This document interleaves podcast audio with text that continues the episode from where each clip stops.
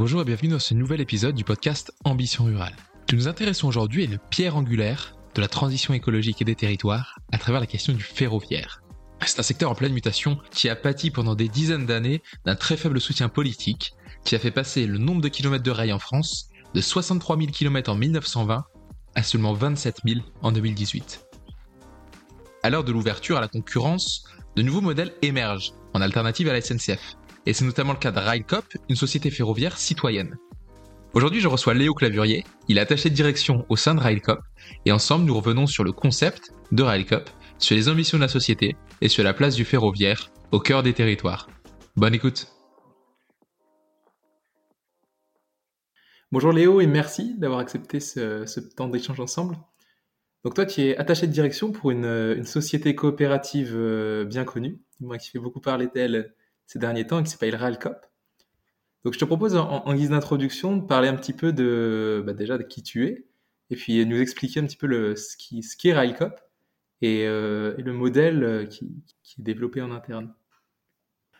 Bonjour Corentin, ben, tout d'abord merci pour l'invitation à parler de Railcop. Alors, en ce qui me concerne, donc effectivement, je, travaille comme attaché de direction chez RICOP. Je m'occupe essentiellement des questions de financement, de relations institutionnelles avec les collectivités locales, l'État, et des partenariats avec des acteurs du secteur des transports ou d'autres activités. dans mon parcours, donc j'ai déjà travaillé pour le transport ferroviaire d'une manière plus générale, puisque j'ai travaillé notamment pour la SNCF dans ses activités TER, donc les trains régionaux, mais aussi pour SNCF Réseau qui gère l'infrastructure. Et je suis devenu sociétaire de RICOP en printemps 2020. Euh, donc sociétaire, ça veut dire que j'ai investi euh, pour acheter une part sociale dans le capital de RICOP.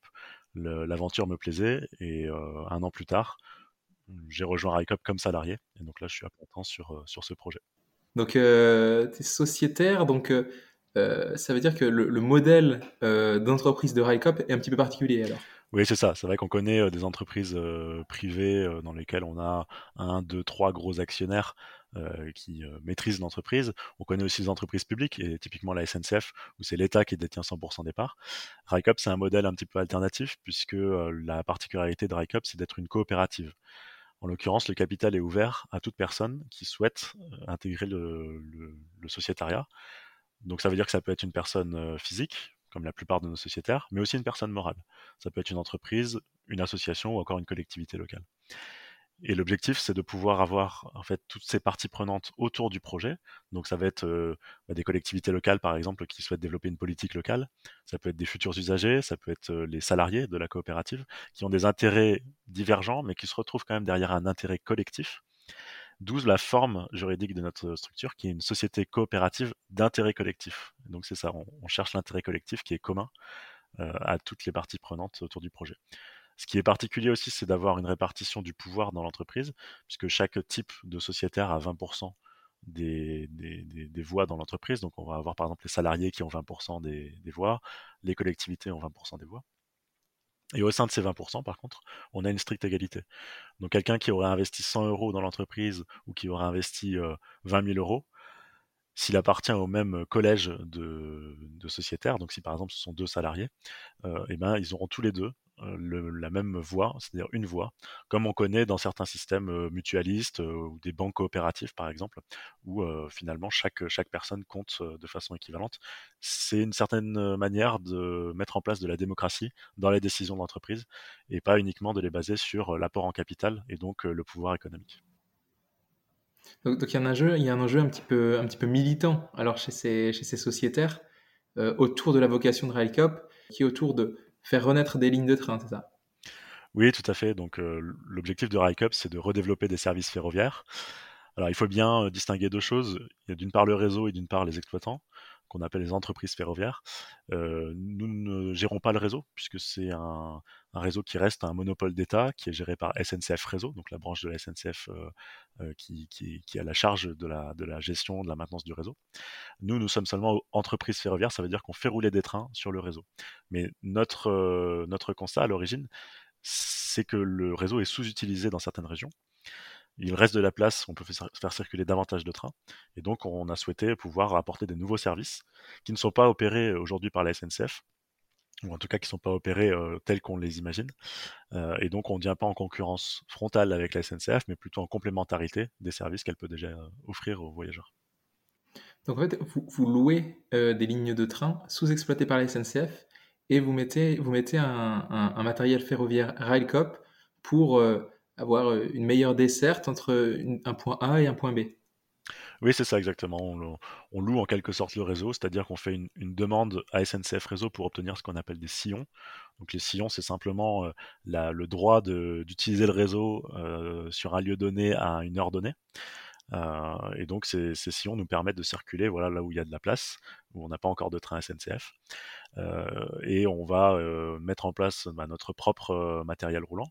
Alors matériel roulant, ça peut être ça peut être des, locomotives et des wagons quand on parle de fret, mais ça peut être aussi des rames voyageurs, donc ce qu'on appelle des autorails sans locomotive. et ce matériel-là, en fait, est, loué pour ce qui concerne le fret, mais il sera acheté et rénové progressivement pour ce qui concerne le transport de voyageurs. C'est là la particularité aussi de Rycop, c'est qu'on fait du fret et du transport de voyageurs. Aujourd'hui, on a déjà démarré l'activité fret depuis 2021. Et l'activité voyageur est prévue pour démarrer en 2024 avec une première ligne entre Bordeaux et Lyon. L'idée, c'est de développer une complémentarité avec la SNCF. Donc, euh, peut-être avec ce modèle économique qui est basé sur, euh, sur cet aspect coopératif, d'arriver à trouver un équilibre économique qui euh, nécessite peut-être moins de voyageurs que, bah, qu'une société classique comme la SNCF.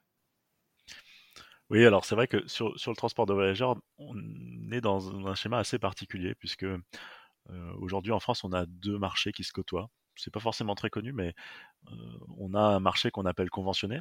Donc, c'est euh, à chaque fois qu'une autorité organisatrice publique détermine un, niveau de service, réalise un appel d'offres et octroie un marché. Dans ce cas-là, il y a des subventions. Donc, typiquement, ça va être les TER qui sont gérés par les conseils régionaux et qui sont subventionnés. Globalement, à peu près trois quarts des recettes des TER sont des subventions et le reste, ce sont des abonnements ou des billets voyageurs. Et à côté de ce marché-là, on a un marché qui n'est pas conventionné, donc qui n'est pas dans le cadre d'un service public, où les recettes des voyageurs doivent être au minimum égales aux dépenses, sinon c'est un service déficitaire. Et à ce stade, c'est essentiellement du TGV, c'est-à-dire qu'on n'a quasiment pas de, service sur ce qu'on appelle les lignes classiques, à vitesse classique, sans, sans, service public. Le TGV est assez rentable, donc on, peut le, on peut le faire, SNCF Voyageurs le fait. Aujourd'hui, on a même les chemins de fer italiens qui se sont lancés sur ce marché.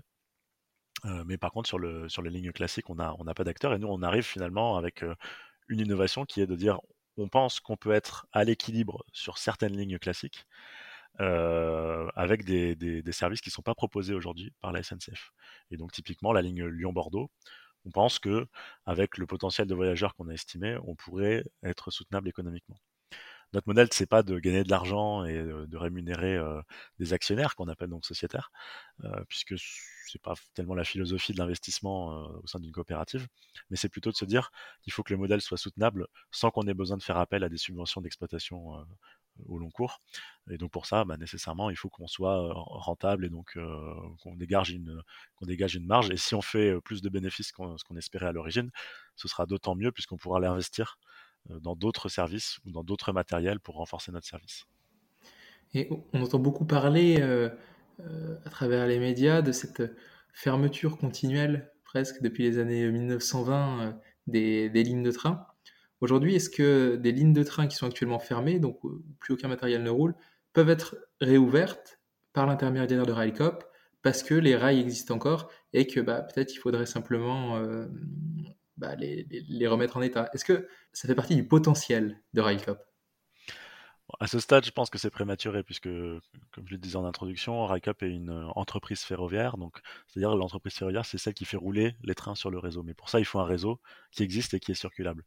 Donc, euh, sur la ligne Lyon-Bordeaux, typiquement, on a un réseau circulable et circulé mm, de bout en bout. Simplement, l'offre qu'on propose Lyon-Bordeaux n'existe plus. On n'a que des liaisons intermédiaires, des TER qui font des morceaux de parcours. Si on regarde les lignes qui sont fermées, alors on en a beaucoup. Maintenant, la question, c'est de savoir comment on finance leur réouverture. Si elles ont été fermées, généralement, c'est parce qu'elles étaient peu entretenues. Donc, il faut quand même réinvestir largement dans ce qu'on appelle la régénération pardon, de, l'infrastructure. Et là, ça peut atteindre rapidement des sommes qui sont pas loin du million d'euros par kilomètre. Donc, derrière ça, il faut nécessairement un investissement de l'État ou des conseils régionaux, mais une entreprise comme RICOP ne peut pas se permettre d'aller réinvestir ce, genre de, ce genre de ligne. Par contre, effectivement, on sera intéressé de voir s'il y a des potentiels de réouverture. Est-ce qu'on nous, on peut se positionner une fois que la ligne est rouverte pour aller exploiter des services ferroviaires dessus? Et donc aujourd'hui, donc vous avez des liens qui sont, qui sont déjà établis avec, avec la SNCF justement? Oui, bien sûr, bien sûr. alors la SNCF est divisée en plusieurs branches, donc on n'a pas les mêmes relations avec toutes les branches. On a les branches qui sont en monopole, donc SNCF Réseau qui gère l'infrastructure, SNCF Gare et Connexion qui gère les gares. Et donc avec ces branches-là, on est dans une négociation euh, je dirais, euh, continue pour obtenir euh, les, services qui, doivent nous être octroyés pour accéder à l'infrastructure, tout simplement. Bon, SNCF Voyageurs et SNCF Fret, là, en revanche, sont des entreprises qui sont dans un marché concurrentiel désormais. Donc, parfois, on nous demande, est-ce que vous êtes concurrent de SNCF Voyageurs ou SNCF ou Fret SNCF moi, je pense que non, puisque certes, on est un autre opérateur à côté des, opérateurs SNCF, mais on va uniquement exploiter des services qui ne sont pas exploités par la SNCF aujourd'hui. Donc, ça veut dire que si on prend le cas de SNCF Voyageurs, SNCF Voyageurs ne se positionne pas sur la ligne Bordeaux-Lyon. Donc si elle ne se positionne pas, nous, on ne prend pas des parts de marché à SNCF Voyageurs. De la même façon, avec Fret SNCF, on a ouvert notre première ligne de fret entre Cap Denac et Toulouse, dans une région où il n'y a plus de service de fret depuis plusieurs années. Donc quelque part, on n'a pas pris de part de marché à d'autres opérateurs fret, on a juste remis en place un service qui avait été supprimé. donc on, on, essaye le plus possible d'avoir une logique partenariale avec la SNCF quand c'est possible. Par exemple, sur le, début de l'exploitation de notre service fret, on avait un, partenariat pour pouvoir exploiter une partie du trajet sur lequel on n'était pas encore en mesure de. En fait, on ne pouvait pas assurer la continuité du trajet. Donc, on, a fait un partenariat avec Fret SNCF pour le démarrage. Donc, on n'est pas du tout en compétition, comme on peut l'imaginer. voilà, ça, reste quand même un. Je pense que, surtout à la SNCF, on a beaucoup de beaucoup de personnes qui souhaitent voir le développement de nouveaux services ferroviaires. Alors, ils aimeraient peut-être que ce soit la SNCF qui le prenne à sa charge, mais euh, généralement, RICAP est quand même plutôt apprécié par les cheminots. Il y a beaucoup de cheminots qui sont sociétaires, euh, parce qu'ils voient aussi que c'est un moyen peut-être euh, d'une action politique d'une certaine façon, qui ne soit pas juste de demander à l'État de réinvestir le ferroviaire, mais de se, l'approprier et finalement d'agir plus directement. On a l'impression qu'au plus haut niveau, il y a une volonté politique d'en finir avec un certain nombre de, petites lignes. Une volonté politique paradoxale, parce que hum, d'un côté, on a, on a ce souhait-là, et de l'autre, on parle beaucoup euh, de redéploiement du ferroviaire, notamment pour des enjeux écologiques. Aujourd'hui, bah, un désengagement de l'État ne rime plus forcément avec une fermeture de ligne. Et je trouve que c'est un petit peu la, grande innovation qu'apporte RICOP. Alors, c'est pas seulement RICOP, hein, on s'inscrit dans un secteur euh, ferroviaire qui est vraiment en mutation. Euh, typiquement, aujourd'hui, euh, les conseils régionaux s'impliquent de plus en plus pour le financement de l'infrastructure, alors même que cette infrastructure appartient à l'État. Euh, on a beaucoup de transferts de charges d'investissement de l'État vers les conseils régionaux, et c'est quand même inquiétant à terme, puisque les conseils régionaux avaient une certaine marge de manœuvre jusqu'ici, mais c'est pas évident qu'ils puissent continuer à investir sur le long terme dans, la, maintenance, dans la régénération de l'infrastructure.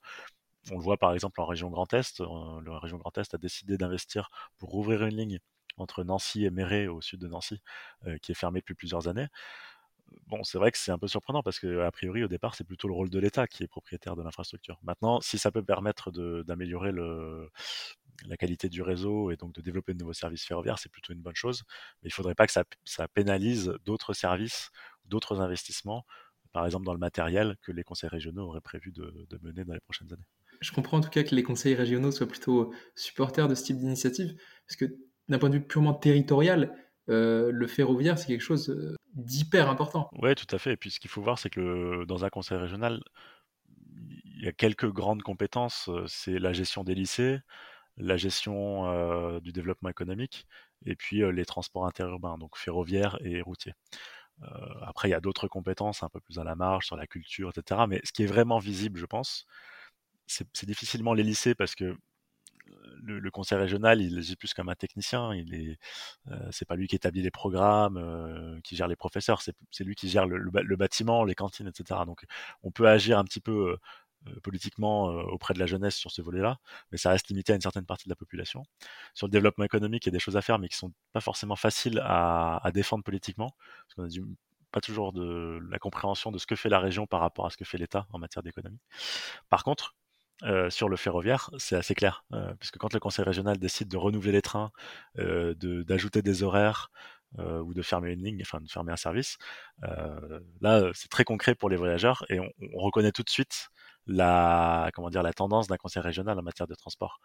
Euh, typiquement, est-ce qu'il est plutôt favorable à l'ouverture à la concurrence euh, Est-ce qu'il est plutôt à, à, travailler sur une tarification basse ou, alors il va beaucoup investir et, et auquel cas il va peut-être euh, rouvrir des lignes Donc c'est quelque chose qui est très, euh, très fort politiquement. Donc à mon avis, c'est la, la compétence la plus emblématique du conseil régional. Et puis j'ai l'impression qu'en France, il y a un certain attachement à, au train, justement. Et euh, je ne sais pas exactement pour quelle raison, mais euh, on, ressent en local hein, euh, cet attachement aux lignes ferroviaires, même lorsqu'elles sont peu fréquentées. Et, effectivement, je pense que politiquement, euh, au niveau des conseils régionaux, euh, investir là-dedans, ça peut être une politique assez forte. Tout à fait, tout à fait. L'attachement, l'attachement de, des citoyens euh, au train, on, le voit assez bien chez RICUP, puisque aujourd'hui on a près de 14 000 personnes qui sont sociétaires. Donc ça montre quand même un engouement collectif qui est assez fou. Euh, à côté de ça, il y a aussi plein d'autres initiatives qui existent, des associations locales de défense de ligne. Euh, on a d'autres entreprises ferroviaires qui se sont créées ces dernières années. Donc on voit qu'il y a quand même une émulation et je parle même pas de tout ce qui concerne l'industrie, puisqu'on a aussi des, industriels qui travaillent sur les trains innovants, on a Alstom qui travaille sur son nouveau TGV, etc. Donc c'est voilà, il y a, beaucoup de choses qui se qui se font, et je pense que ça va permettre de faciliter le développement du ferroviaire. Est-ce que vous avez une idée des, raisons de, de l'engagement de ces, de ces 14 000 sociétaires? Est-ce que c'est justement plutôt pour des questions, des questions écologiques, pour des questions territoriales? Est-ce que euh, c'est simplement parce qu'ils veulent avoir des alternatives à la SNCF et qu'ils trouvent que le modèle est innovant. On a plusieurs types de sociétaires. Alors sur les 14 000, on a une, écrasante majorité qui sont des personnes euh, physiques. Euh, donc ce sont souvent des, citoyens qui sont engagés dans le domaine des transports ferroviaires ou bien de l'écologie ou encore du monde coopératif. Donc ils vont avoir une, une, sensibilité qui veulent soutenir un certain type de projet. Mais on a aussi des futurs usagers qui se disent moi j'habite sur une ligne qui sera desservie par ICOP, donc je souhaite pouvoir en bénéficier et je mets au pot pour que le projet euh, puisse avancer. À côté de ça, on a euh, des entreprises, des associations et des collectivités locales. Alors sur les associations, c'est aussi un schéma qui ressemble au particulier puisque souvent c'est des associations liées au transport ferroviaire ou à l'écologie. Par contre sur les entreprises, c'est un peu différent puisque les entreprises euh, peuvent avoir un, intérêt comme fournisseur, comme prestataire ou comme usager. Euh, typiquement, on peut avoir des entreprises qui sont usagées sur le fret, qui sont chargeurs de fret euh, et qui peuvent entrer au capital. On a aussi des prestataires. Euh, donc on a typiquement le, les architectes qui travaillent avec nous sur l'aménagement des espaces de RICUP dans les gares qui sont sociétaires de RICUP. Ou bien, voilà, on peut avoir la, CCI de la, Creuse qui est devenue sociétaire typiquement. Et enfin, il y a les collectivités locales. Donc les collectivités locales, elles sont plutôt dans une logique de politique publique, puisque ce sont des collectivités qui n'ont pas de compétences ferroviaires pour la plupart, des communes, des départements par exemple, mais qui souhaitent tout de même s'engager pour leur territoire et qui savent que le train est un outil de développement du territoire, d'aménagement du territoire. Donc pour ça, elles se disent, bah, si on soutient un projet d'une entreprise ferroviaire, on pourra participer à la gouvernance et on pourra donc avoir une, certaine force de frappe en matière de, transport qu'on n'a pas forcément naturellement. Et ce qui est, se, se traduit concrètement, c'est qu'aujourd'hui au conseil d'administration de RICUP, on a le président de l'agglomération du Grand Guéret et euh, la mairie de Ghana dans l'Allier, donc qui sera desservi par RICUP. Ok, donc euh, finalement des, des, intérêts assez divergents et pas toujours intéressés alors? Pas, pas toujours intéressés, non, mais je pense qu'il y a toujours une question de. Je dirais. C'est de l'activisme. Oui, en fait. y a, y a de alors oui, effectivement, il y a de l'activisme. Euh, il y a euh, une logique de plaidoyer, de, soutien, de coopérative. Voilà, donc c'est effectivement le, côté intéressé est assez limité, si ce n'est pour euh, les collectivités locales qui voient peut-être l'intérêt pour leur territoire, pour les usagers de ces territoires. Mais ça ne concerne pas une majorité des, une majorité des sociétaires de RICUP, c'est sûr. Et, je voudrais revenir sur une question qui est, je pense, hyper fondamentale justement sur, sur le sujet du ferroviaire, c'est celui donc de, de, l'écologie. sur les petites lignes, les, trains qui roulent roulent souvent au diesel et sont décriés simplement par le fait que faire tourner un bus avec un taux de remplissage un petit peu supérieur à celui du train, ça peut être plus écologique que de faire tourner une locomotive diesel. Alors, c'est une évidence. Euh, même quand on est attaché au train, il faut quand même se rendre compte que euh, faire rouler un train quasi vide au diesel, c'est une aberration écologique. Donc, il faut absolument éviter ça. Euh, maintenant, ce qu'il faut voir, c'est déjà qu'un train, même diesel, consomme beaucoup moins d'énergie que l'équivalent en transport routier, puisque pour des raisons très simples, le contact entre une roue en acier un rail en acier émet, génère moins de frottement et donc moins de résistance que, le contact entre le, le, pneu et puis la route, le bitume. Donc ça, c'est de la physique assez basique, mais c'est bon de rappeler puisque c'est la base en fait de, ce qui explique pourquoi le ferroviaire consomme moins d'énergie et donc plus écologique. Nous, ce qu'on souhaite faire, c'est évidemment faire rouler des trains qui sont le plus remplis possible pour que ce soit pertinent. On sait que si un train est rempli, même quand il est au diesel, il émet moins de gaz à effet de serre par passager qu'un un car.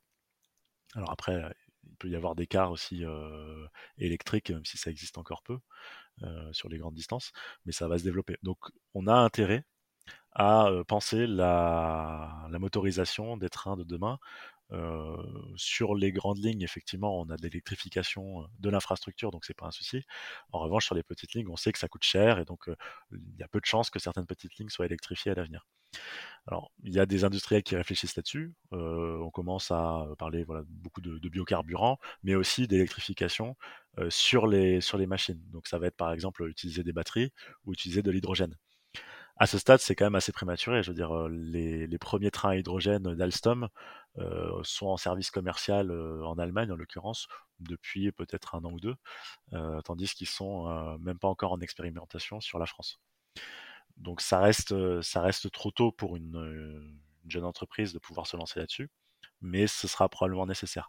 Et à côté de ça, on a d'autres industriels qui réfléchissent un petit peu différemment. Ils se disent, est-ce qu'on a besoin de faire rouler des trains de 200 places sur des petites lignes?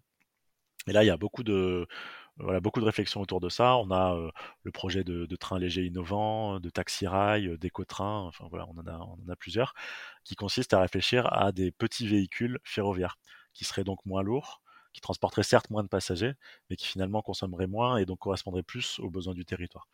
Je ne sais pas exactement ce que ça peut, ce que ça peut devenir. Il y a des questions de compatibilité avec l'infrastructure, euh, de gestion de la maintenance, euh, de motorisation. C'est des choses que je connais pas forcément très bien, euh, mais en tout cas, ça existe et ça se développe de plus en plus. Puis, puis c'est vrai qu'au-delà de la question est-ce que c'est mieux de mettre un train ou de mettre un bus, il y a aussi la question des, usages qui est, fondamentale, au sens où une ligne de train qui est remplacée par une, ligne de bus, va pas forcément emmener tous les utilisateurs du train au bus, simplement parce que c'est moins confortable et qu'on ne peut pas non plus faire les mêmes choses. Alors l'intérêt de prendre la voiture peut être plus élevé. Donc c'est vrai qu'il y a aussi cette question euh, des usages et c'est là où l'attachement au train euh, devient fondamental parce qu'on se dit bah ok si on arrive à réouvrir une ligne, bah, en fait la possibilité que des gens adhèrent à ça et que des gens prennent le train et soient encouragés à prendre le train, bah, sera beaucoup plus grande. Oui, tout, à fait, tout à fait. Euh, ce qu'il faut voir quand on compare train et, car, c'est vrai que ce qui est un peu, compliqué, c'est qu'on compare pas forcément les mêmes trajets, on compare pas les mêmes populations. Euh, par exemple, le car aujourd'hui, c'est des tarifs qui sont beaucoup plus intéressants que, le train. Euh, nous, on essayera de se, de se, fixer comme objectif d'être compétitif avec, euh, avec les cars longue distance. mais par contre, le, train a quand même un confort qui est généralement plus élevé. Euh, et puis c'est aussi, euh, y a, je pense qu'il y a aussi une symbolique. Euh, le train dessert un territoire, donc c'est un, territoire qui peut bénéficier de cette dynamique, là où le car va être moins attrayant. C'est qu'on peut, on peut rapidement regarder les lignes de train qui existent en France et puis se dire je vais partir en vacances là-bas, là-bas. avec le car, c'est peut-être moins, moins facile. Donc je, je, pense qu'il y a quand même quelque chose de structurant avec le train. en réalité, on est en train de faire une étude euh, avec l'Agence nationale de la cohésion des territoires pour justement estimer quel est l'impact d'une réouverture euh, de services ferroviaires euh, en regardant ce qui s'est fait à l'étranger ou en France en matière d'économie, en matière d'emploi, de, flux touristiques, d'immobilier, etc. pour pouvoir estimer quel serait l'impact qu'on serait en droit d'attendre avec la réouverture de la ligne entre Lyon et Bordeaux. Est-ce qu'il y a des, des, lignes qui ont déjà été réouvertes dans le passé? Oui, oui, il y a des lignes qui ont été réouvertes. on avait regardé des exemples en Allemagne, en Italie, donc ça, ça, ça s'est déjà fait. En France aussi. Ça, ça remonte du coup. non, c'est pas, pas si vieux que ça, mais si, voilà. En France, on a eu le cas de la ligne entre Épinal et Saint-Dié-des-Vosges, dans les Vosges. Euh, qui a été rouverte par le conseil régional justement euh, de Grand Est euh, pour pouvoir ben, permettre une liaison directe entre Épinal et Strasbourg, puisque c'est la, c'est la ligne qui, qui, fait le prolongement entre Saint-Dié et Strasbourg. Aujourd'hui, il semble que la, la fréquentation revienne petit à petit. maintenant, je sais que c'est pas au niveau de ce qu'espérait le conseil régional, mais bon, je, voilà, je pense que c'est quand même intéressant d'avoir ce, ce, genre de politique volontariste qui aille vers plus de trains plutôt que de revenir en arrière. Et est-ce qu'il y a des, des, euh, des, autres lignes, d'autres, d'autres ouvertures de, de, prévues, en plus de la ligne euh, Lyon-Bordeaux, donc euh, à horizon peut-être un petit peu plus lointain? Oui, on a d'autres lignes qui sont prévues. On a une dizaine de lignes en fait qui ont été choisies par les sociétaires de RICOP en se basant sur des critères objectifs de l'état de l'infrastructure, le potentiel de marché, les besoins de flux touristiques, de flux étudiants, etc. et donc ces dix lignes pourraient desservir un petit peu toute la France. J'en cite quelques-unes. Par exemple, on aurait euh, Lille-Nantes, on aurait euh, Marseille-Annecy, ou encore Strasbourg-Clermont-Ferrand. Euh, donc avec toujours cette logique de desserte interrégionale en complémentarité de ce que peut faire la SNCF. Donc ce sont toutes des lignes qui ne sont pas exploitées par la SNCF aujourd'hui, en tout cas pas de bout en bout comme on souhaite le faire. Et on a donc signalé notre intérêt pour ces lignes à l'autorité de régulation des transports en 2021. Et le, processus, en fait, c'est que l'autorité de régulation des transports doit pouvoir vérifier si ces lignes sont susceptibles de perturber substantiellement l'économie du service public, donc globalement les TER. C'est-à-dire que si par exemple on faisait un, un Lille-Nantes en mettant 20 trains par jour dans chaque sens, ça risquerait de perturber les agglomérations de Nantes, de Caen, de Lille, etc. Et donc là, en l'occurrence, vu le niveau de service qu'on proposait, la RT a considéré qu'il n'y avait pas de risque de, de, perturber le service public. Donc finalement, elle nous autorise de fait à pouvoir les exploiter. En revanche, on n'a pas du tout défini de date de lancement d'exploitation, puisqu'on se concentre aujourd'hui vraiment sur la ligne Bordeaux-Lyon, qu'on souhaite lancer le plus vite possible. Et après, une fois que ça se sera mis en place, sécurisé et qu'on aura un niveau de service qu'on considérera comme euh, bon, on pourra envisager d'avoir d'autres lignes. Et mais finalement, quel est l'intérêt des, euh, des, conseils régionaux de, de, maintenir leur ligne, sachant qu'ils doivent les subventionner, alors que bah, finalement des, des, sociétés comme les vôtres pourraient se proposer Alors, on n'est on pas, sur le, on pas sur le même marché, justement, puisque euh, on est sur du service interrégional, donc vraiment de la grande distance. Alors certes, on peut aussi faire des petites distances avec euh, les trains qu'on proposera, mais ce ne sera pas la majorité, ce sera plutôt des, des distances, je pense, qui vont de 200 à 500 km globalement. Le conseil régional, lui, a une politique en matière de transport régional.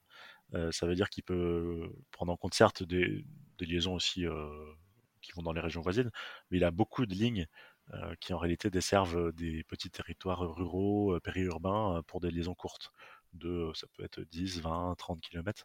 C'est la, la, comment dire, la, la, mobilité du quotidien ou éventuellement du week-end qui occupe une grande partie des activités du conseil régional. Donc cette politique-là ne euh, peut pas être réalisée par une entreprise en service libre, c'est-à-dire sans, subvention, parce que structurellement, c'est une, économie déficitaire, donc qui relève du service public. D'autant plus que le conseil régional a quand même un rôle politique où il doit prendre en compte les besoins de ses usagers, les faire remonter à la SNCF pour avoir une, réponse de service public adaptée. Si demain on n'avait plus de services publics mais plus que des entreprises privées, finalement elles pourraient faire ce qu'elles veulent en matière de tarifs, en matière d'horaire, et même partir du jour au lendemain si elles voulaient, puisqu'elles euh, ne sont pas en convention avec un conseil régional. Donc ça me paraît quand même euh, nécessaire et structurant euh, de, conserver quand même ce système de, délégation de services publics par les conseils régionaux. Là où le conseil régional en revanche a la main, c'est de pouvoir désormais sélectionner un opérateur. Historiquement, la SNCF est en monopole sur les conventions avec les TER, enfin avec les régions, pardon. Désormais, les conseils régionaux peuvent décider de réaliser des appels d'offres publics ouverts à tous et éventuellement sélectionner une entreprise privée qui pourrait remplacer la SNCF. Donc le cas s'est déjà produit en région PACA où la ligne Marseille-Nice sera exploitée par Transdev qui est un concurrent de la SNCF dans quelques années. Je pense qu'il y aura d'autres cas prochainement, mais il se peut aussi que la SNCF soit lauréate de ces appels d'offres, comme ça a été le cas dans les Hauts-de-France euh, très récemment. Donc finalement, voilà, ça ne veut pas dire que la SNCF euh, est dépassée, au contraire, elle a plein d'atouts à faire jouer, mais elle sera en concurrence avec d'autres entreprises. Cette ouverture à la concurrence, finalement, est fait, quand même d'une telle manière que les, conseils régionaux et les territoires gardent la main sur, euh, sur le ferroviaire, qu'on n'aura pas une concurrence en mode push euh, qui vient mettre euh, la SNCF hors jeu euh, en quelques années je, dirais oui et non. Sur les TER, effectivement, ça va prendre un peu de temps et la SNCF pourra tout à fait continuer à gagner des lots et donc à opérer des services. Il y a certains conseils régionaux qui souhaitent mettre en concurrence le plus vite possible. Je pense aux régions PACA, Haute-France ou Grand Est, par exemple. D'autres qui sont très réfractaires et donc qui jouent la montre en quelque sorte, puisqu'on a quand même une obligation vis à -vis des directives européennes de mettre en concurrence, mais à terme. Et donc, euh, jusqu'en 2023, les conseils régionaux peuvent signer des conventions bilatérales avec la SNCF pour une durée maximale de 10 ans. Donc c'est exactement ce que vient de faire la région Occitanie, qui ne souhaite pas du tout ouvrir le transport de voyageurs à la concurrence, donc qui est parti pour 10 ans avec la SNCF. Et dans 10 ans, par contre, il faudra euh, remettre ces marchés en appel d'offres, et là, potentiellement, ce sera la SNCF ou d'autres qui l'opéreront.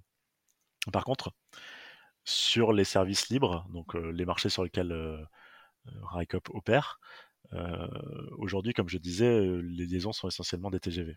Nous, on n'opère pas TGV, mais c'est la, grosse partie du marché, c'est ça. Euh, ce qu'on voit déjà, c'est que les chemins de fer italiens se sont positionnés sur ce marché depuis à peu près un an. La Renfe, donc les chemins de fer espagnols, souhaitent le faire aussi. Et c'est pas impossible que d'autres s'y mettent par la suite. Et là, c'est vrai que c'est un peu différent puisque je pense qu'il y a un risque pour la SNCF de perdre des parts de marché. Euh, dans la mesure où on est sur des infrastructures qui, selon les trajets, peuvent être déjà saturées. Donc, un train supplémentaire, ça veut dire un train de moins pour la SNCF. Euh, d'autant que la SNCF est aussi en concurrence avec les chemins de fer espagnols en Espagne. Donc, finalement, il y a une logique de concurrence de, des entreprises nationales entre elles dans, chaque pays. Donc, je pense que je pense qu'il y a un risque pour la SNCF de perdre des parts de marché rapidement sur ce, sur ce volet-là. Et surtout, euh, sur les secteurs qui sont les plus rémunérateurs.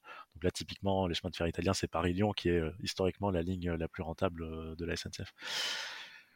Voilà, sur ce, sur ce volet-là, je pense que c'est pas du tout la même chose que sur le volet des TER. C'est vraiment deux marchés qui n'ont rien à voir. Cas, on va bientôt arriver à la fin de ce podcast. Je te remercie beaucoup, Léo, pour le, temps que tu as pris à, nous parler de Railcop et à porter toutes ces belles ambitions. Voilà, j'espère que ce projet va continuer à, bien se développer et puis euh, hâte de monter dans le, dans le Lyon-Bordeaux. Bah, j'espère qu'on s'y croisera. À bientôt Léo, merci beaucoup. Merci Quentin.